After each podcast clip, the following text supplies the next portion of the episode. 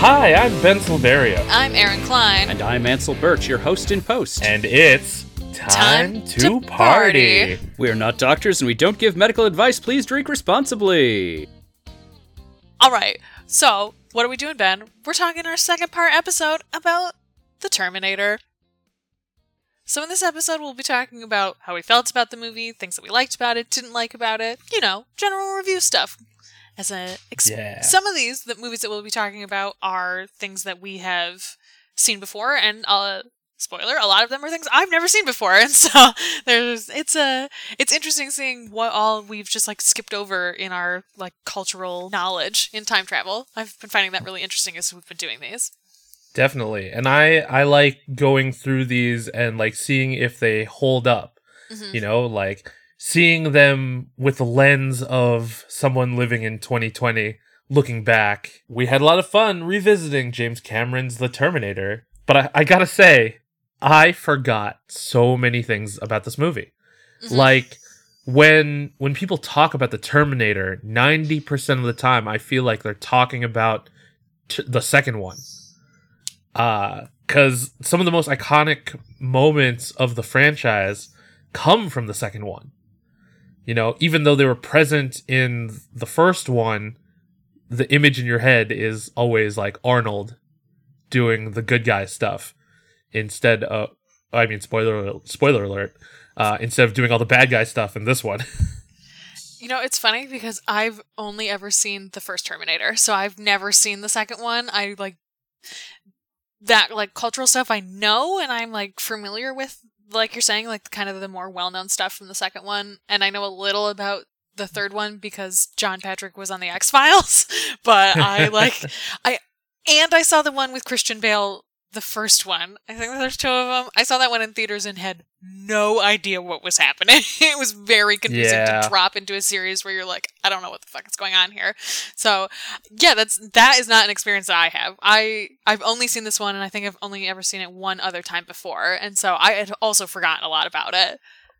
yeah, like uh cuz as a kid I remember really liking the second one cuz of John Connor who was played by Edward Furlong and I know we're not talking about that one but like the they had some really kick-ass toys for that movie.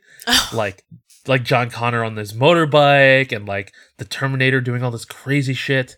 And you know as a big toy guy you know as a kid playing with them and now collecting them occasionally playing with them um you know the remembering the toys was something that really drew me to this uh to this franchise. Uh even the later movies you know like uh even the one of the more recent ones with uh, Emilia Clarke um there was some cool tie-in merchandise for this for these movies god terminator's become this like huge thing you know since 1984 since james Oh, yeah. cameron first presented it to us it's a huge part of our like cultural context that yeah like even before they started making the newer movies with uh christian bale and emilia clarke in like the last decade like it was still a huge deal. Like just even those first three movies like it's wedged into our cultural conversation. And honestly i think part of that is because arnold went on to be very successful as both a person who stars in movies, but also he became a fucking governor in the United States, and so he was around for a really long time, and so it's not like people forgot about him in the same way that I feel like like Rambo was a huge part of the cultural conversation in the 80s and 90s, but now today doesn't hold up even though another movie has come out. And I think part of that is Mhm. because like Arnold is just ingrained in our culture as Americans in a way that's like undeniable now, and certainly over the last several decades since this movie came out, he has really established himself that way. so you haven't seen the second movie but uh did you ever do the it's not really a ride but like the the show at universal studios Yes, t2 I yeah. did. I don't re- really remember it. I was pretty young uh, when it was still running, and I was there. Uh, I just remember the Terminator. Like that's it. I just remember like the leather jacket and like that's it basically. I remember there was an explosion.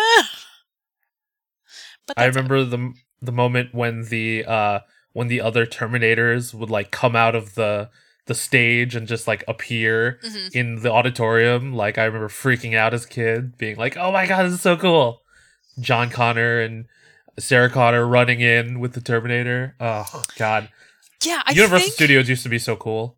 I think that that John Connor being part of that like exhibit show at Orlando, I thought rewatching this, even though I've seen it before, I thought Reese was John Connor because they Hmm. don't say who he is at first, and so I was like, oh, this is who this is because I know that John Connor like actually shows up and is part of this series. I wonder if that's where I got that from, since I haven't actually seen the Hmm. second movie. If it was literally that ride experience that like cemented John Connor and Sarah Connor as being together, even though like that that doesn't happen literally at all in the first Terminator movie. Like Yeah, he, sh- John Connor is in it in that he is an embryonic cell for like the last ten minutes of the movie, basically, and then is like a four month old fetus inside of her belly, but like doesn't actually appear. But yeah, it's I know like nothing about John Connor. I actually took a note at one point: Is John Connor hot? Question mark because both of his parents are super hot, and I was like, I'm curious what he looks like. I did not realize he was in the second movie. I will look it up myself later. yeah. Uh, Edward Furlong from uh, Detroit Rock City, and he's been in a bunch of stuff. I forget what else, but I don't know that I would actually describe Reese as like hot in the movie. He's terrifying in many ways. So, but Linda Hamilton is hot enough for everybody. oh It's- my god, She'll fix anyone's jeans. You got her jeans, that's it. You're good for life. uh, I completely forgot about the sex scene. Uh, oh yeah, it's a I really well done sex scene.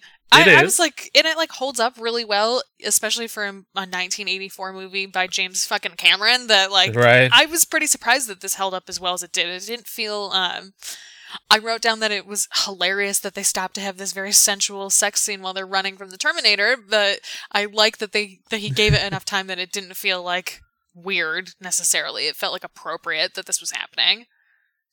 uh at the end during her like monologue to John when she says like oh we we only knew each other for a few hours in my head I I heard uh frozen you know uh you can't marry someone that you just met Oh,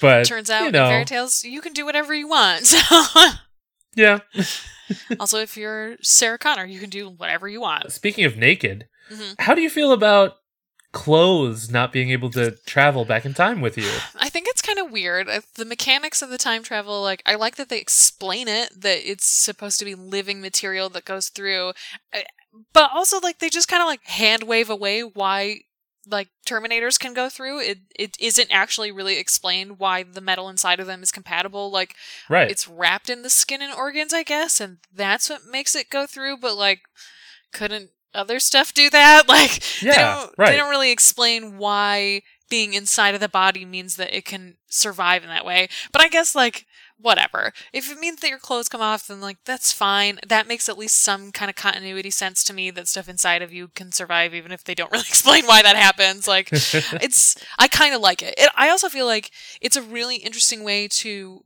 make like the idea is oh you come back from the future and you bring a weapon with you that is unknown to the present day and so it's a very clever way to immediately get rid of that. Like no i couldn't bring anything back with me from the future because all of the dead material dies when you try to bring it through. I can only bring my organic body through. And so i like that. I like that the, it, immediately establishes this science quote unquote science about how this time travel works that explains why they don't do more to kill Sarah from the Terminator's point of view and why John doesn't do more or not John that's not who that is why Reese doesn't do more in order to protect Sarah by like bringing back additional weapons or like uh, riot gear. I was trying to think of like the armor that they wear, but it really just looks like police riot gear, so I don't even know how effective it would be. But like that he can't even bring any of that back. Like all I can bring is my own body and my knowledge, and that's what's going to protect Yeah. this person. So I liked that. I thought it was an interesting choice. It's it's not the way that I would choose to do time travel all the time, but I think in this universe they really needed to establish a reason why they didn't bring more technology back from the future, especially something like Arnold. Why would he not bring back everything in his power to kill this woman? So I, I like it. I like as a storytelling device. I think it's very clever. Definitely. Yeah, it does create this uh interesting dynamic that the storyteller, you know, has to work with. You know, it, it does firmly establish a rule in this universe. Uh and I mean, some of the later movies get a little convoluted in terms of storytelling, but I think for the most part, this one rule really holds up throughout uh, the Terminator franchise. So it, it it does challenge the storyteller a little bit uh, by by being stronger or creating uh, creating elements of the story that that still fit within those parameters. Mm-hmm. Yes, I agree. it's surprising how well it holds up the the writing and the Yeah. storytelling. There was I was Right. I was really surprised when I got to the end of it. Like, oh, this is usually when you pull a, an an action movie out from 1984, you kind of expect more um like offhanded like racism and sexism Yes. and like it never felt like that. It and I think part of it is that it's centered around a woman and that the story is Mhm. supposed to be very woman forward and I like that. And so I think that's kind of why it drifts away from that, but it's yeah, I I was I was really surprised how well the writing and the storytelling held up in general. That I was Yeah. really pleased with that. Yeah, even though Sarah may not believe that she's a badass right away, you have Kyle who comes back from the future and encourages her that she actually is this badass person. Mhm. So it, it's it's really uplifting the the female lead in ways that you didn't really see in other action movies at the time. Mhm. Um, in terms of you know the the the the racist things that tend to be prevalent in these types of movies from the time period, you know, as you as you said, there wasn't really any of that present. Uh, the one thing I will note, though, it was interesting that this movie took place in L.A., but there was like a big lack of like Hispanic and Asian people.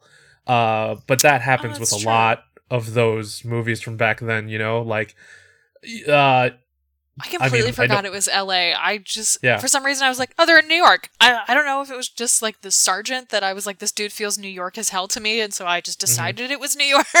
But that's true. I did forget that it was Los Angeles. It is like noticeable that there's like no Hispanic people in it whatsoever. Yeah.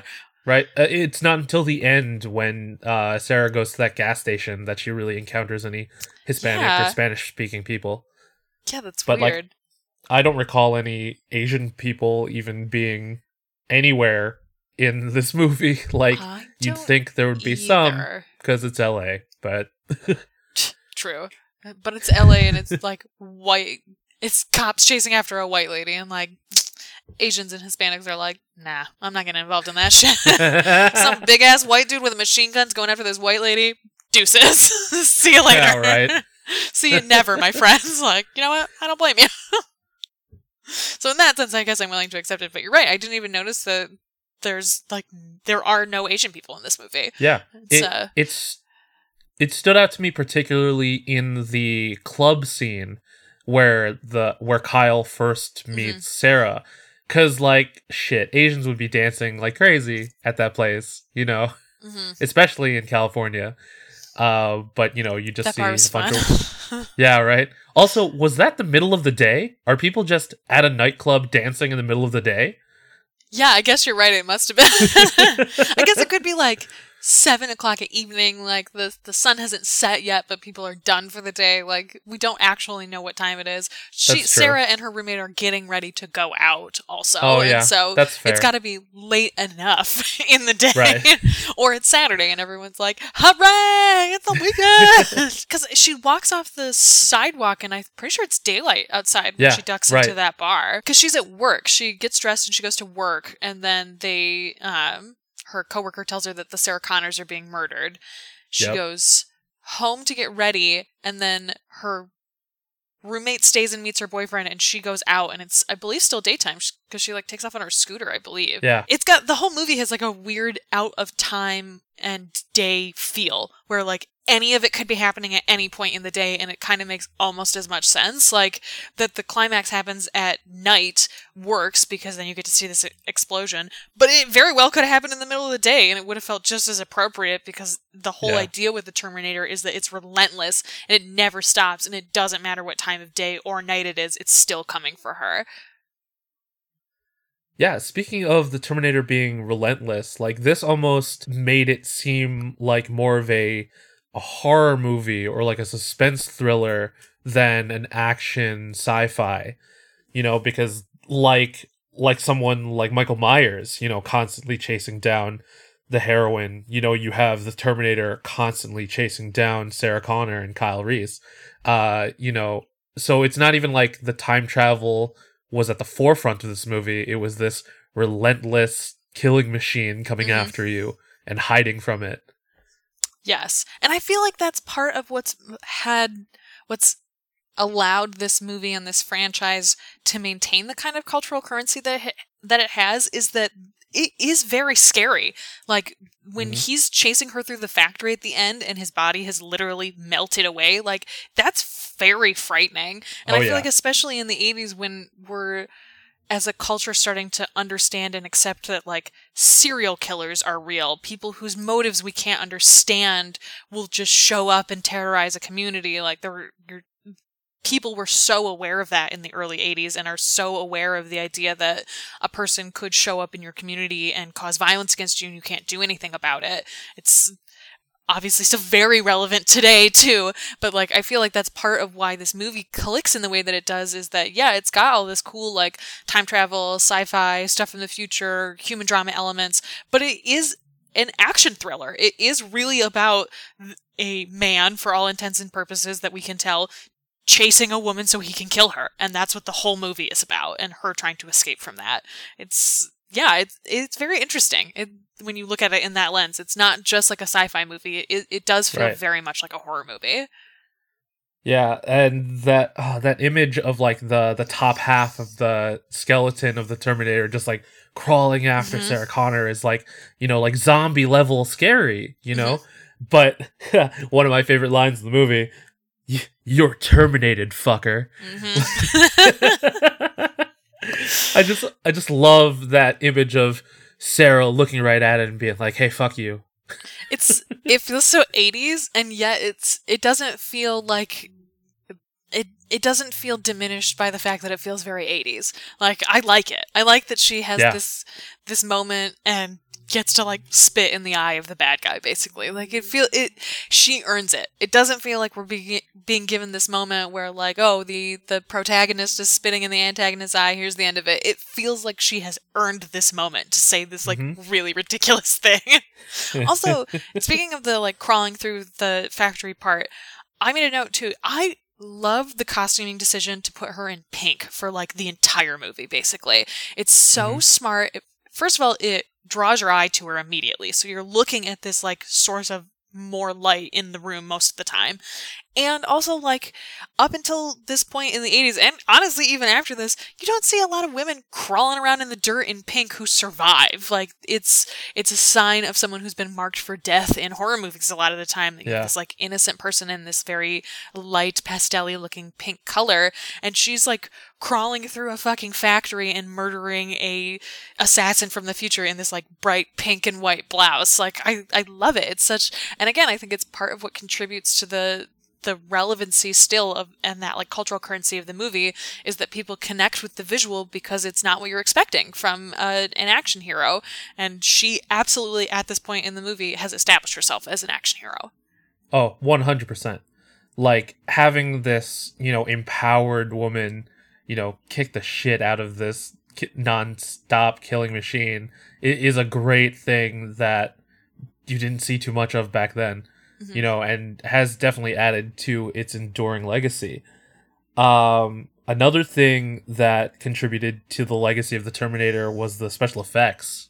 You know, like those scenes in the future were so sick hmm like you know james cameron catches a lot of flack for a lot of things for example how bad he is at naming things. Oh my god. was the big thing but in terminator he calls them the the hks or the hunter killers. And i'm just like you couldn't think of anything better than hks no. Yeah he was Yeah, like i'll right? come up with a better name for this. Lol just kidding. Yeah right? Oh man i forgot to change that. But thankfully the special effects looked so good hmm you know? The i really think the practical effects hold up particularly well like yes. the the skeleton particularly at the end. It's just so well done and like animatronics are fucking cool and when they're done well and they age well it just feels like a miracle. They're so fucking cool. But it Yeah. feels very weird to see the like the switch back and forth between this like super dope practical effect and then back to like the CGI which does not like it doesn't read at all. It's not the same. It like doesn't hold up in the same way. And so it's I feel like I would have accepted it more when it was just like, oh my god, this is like the coolest and most up to date CGI possible, and my brain will just like switch automatically over to this dope animatronic. But now I see it, and I'm like, ah, well, look at that, look at that 1984 green screen. What, what's that over there? And then it's like, oh, cool, a robot. And so it, I feel like that's one of the parts of the movie that doesn't actually hold up super well. It's weird because on one hand, I'm like, this is so weird and dated, and on the other hand, I'm like, well, you are like a weird robot who's falling apart, and so like Right. you would look really fucked up and weird. And so I like accepted that in a way that I my brain could not accept the dated CGI. But I agree, it is noticeable right away where you're like, what the fuck is happening to your face? I feel like they do a really good job of making it look like him most of the time, even when Right. it is like a weird, clearly obvious prosthetic. I felt like they did a pretty good job of. Again, most of the time, Yeah, of making like- it still look like him. There's a couple where you're like, "What? what is this? What is this Madame Tussauds bullshit? This doesn't look anything like Oh, him." yeah. that uh that was definitely uh glaring in that moment where he takes the knife and takes out his eye Ugh. like that which side shot holds up though. that from Yeah, exactly. definitely. That that side shot of him digging in with the exacto knife though is very effective. It still works Mm-hmm. super super well. Ugh. Arnold's great in this. Also, I know that He a is. lot of it is like really point and shoot kind of stuff, but I feel like he does a really good job with it, and I can see why people wanted to continue to work with him as an actor, even though like he's not a super great actor at this point, but he's really good at following directions that are dir- that are directable in post and stuff and i think that that that scene is a really good example of that too. Like hey arnold can you just stand in front of this mirror and like kind of play around with your eye like the okay cool cool cool cool cool. And then being able to take that footage and edit it in a in a really compelling way that has held up after all of these years i think speaks both to how easy arnold probably is to work with and how well james cameron could look at this scene and be like i can make something of this work. Hmm yeah arnold was uh seems like he's very coachable you know especially at this point Mm-hmm. in his career. 100% you know yeah and i mean sure he was just just doing action movies but for a lot of them to hold up like they did uh for this long speaks to you know his performance. Absolutely. I think the last note that I took that I wanted to talk about was the score. Like, you know, you have these iconic movie scores, you know, that just when you say the movie, you could like hear that score in your head. You know, Jaws Mhm. being one of the Back to the Future. You know, like there's a lot of these scores that have become iconic, but then this this score created for the Terminator that you know, like that's even been elevated beyond movie fans. You know, like Mhm. in wrestling, they use that as a chant for Kenny Omega Multiple or people. Brian Cage. yeah uh, yeah, yeah, like that that Terminator thing really stuck around, and that that score I think really helped it do that also because You know, it, it- it fit really well. Yes, I agree partially.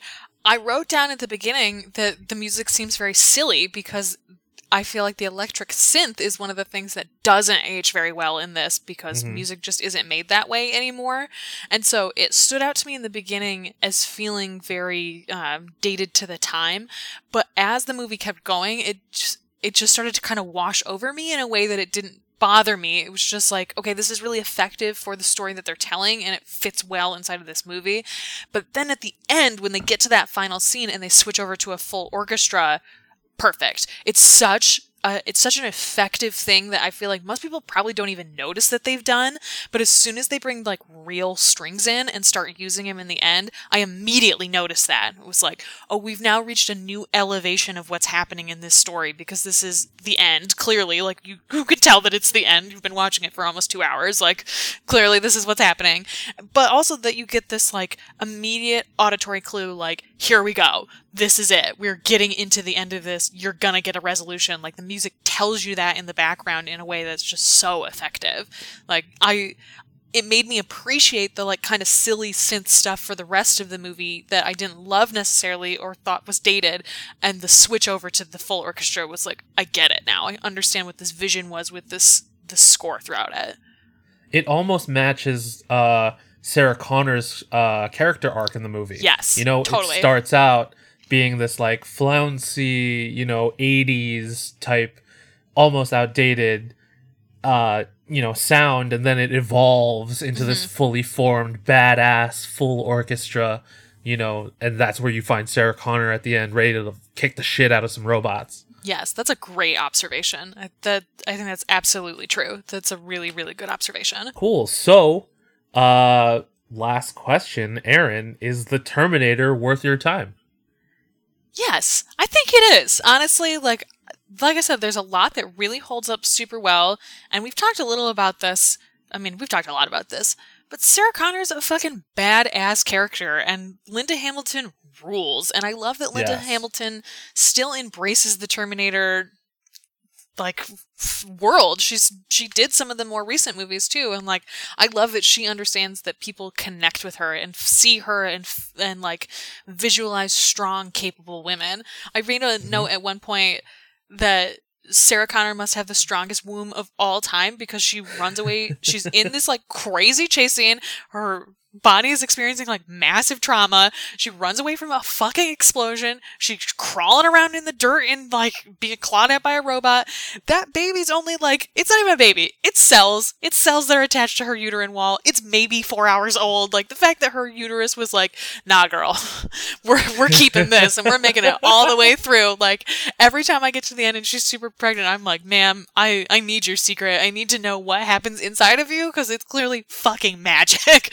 So I love that too. I love that you get this like it's obviously not a huge I mean it is. It's a huge part of the story that she becomes a mother and so this like really uh strong ending i mean you know that that's when she gets pregnant because reese dies so there it's like okay you're definitely pregnant then like Yep. dude's dead it's not like it's gonna happen later and so i like that you get this like really positive showing of like a powerful pregnant woman at the end too another thing you just like never fucking see in movies at all full stop basically but especially Yeah. action movies like that you get this character who's her whole goal is that she's going to be pregnant but it's not like a 50 cents where like this is your destiny all you do is get pregnant and like deal Yep. with this child over here the idea is you taught your son these things that helped save lives and now i'm coming back to save your life with this knowledge that i'm then teaching you and then you teach your son. Like i love that part of it too that it fits into this like time travel greater cultural co- like conversation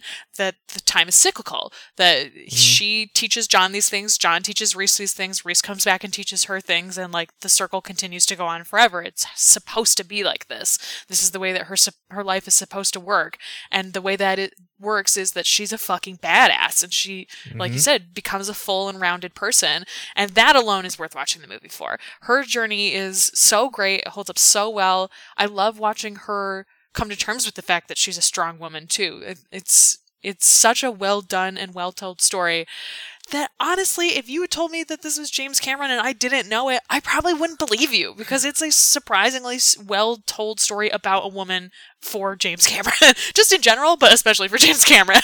Oh yeah, hundred percent. oh james cameron. You sure do thanks.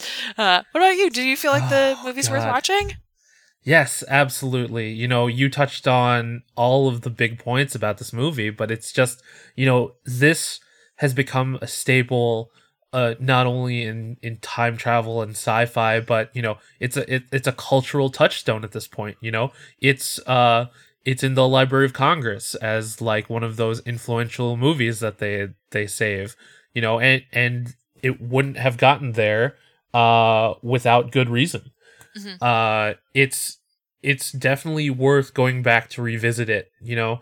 Because especially seeing where the terminator franchise ended up now and seeing how the last few movies have been kind of convoluted or you know they're a little hard to follow seeing where it all began you know reminds you why this is a good story Mhm. you know? And i definitely recommend checking out the first one again because because of the amount that the world talks about the second one, you know, the the the first one really built the foundation for the second one to be so good. Mm-hmm. Yeah, and and I even feel like if you've never seen any of the Terminator movies, you've never interacted with the franchise or the series at all, the first one works as a standalone movie. Like you Mhm. could legit just watch The Terminator from 1984 and stop watching and feel pretty satisfied about what this series. You can probably guess what the rest of the series is going to be like in many cases. Like again, I haven't seen a lot of the series and so I'm guessing in lots of ways too that I because of my cultural knowledge know are correct. But I also feel like you could just stop here. Like if you've never seen any of these and you're just kind of like curious, fucking watch the first one. And then if you're like, yeah, this is cool, but I'm not into the rest of it, that's fine. Like this is just a good movie to watch. Full stop. One hundred percent. Cool. So Alright. that's that's uh episode part one, two. part two. Yeah, that's part two. Woo woo! Cool. All right. Well, awesome. you should join us for our next episode, part three, edutainment. Hand motions. so join us next time where we talk about a piece of technology that we both picked from within the Terminator and we wanted to learn more about. And we'll be lazy river of edutainment telling each other about it in the next episode. So until then, you can follow us on the internet. I'm at NYD Urgency on Instagram. I'm at B Silverio20 on Instagram and Twitter. I'm at Shanty Showtime on Instagram and Twaberry on Twitter. And you can participate in the conversation with us wherever you would like to do that by using the hashtag time2party. That's two, the number two party. A huge thanks to Marlon Longit of Marlon and the Shakes for our theme song and April Moralba for the podcast art. Yeah. Party people, until next time, be excellent to each other. Party on, dudes! Air guitar! Yeah.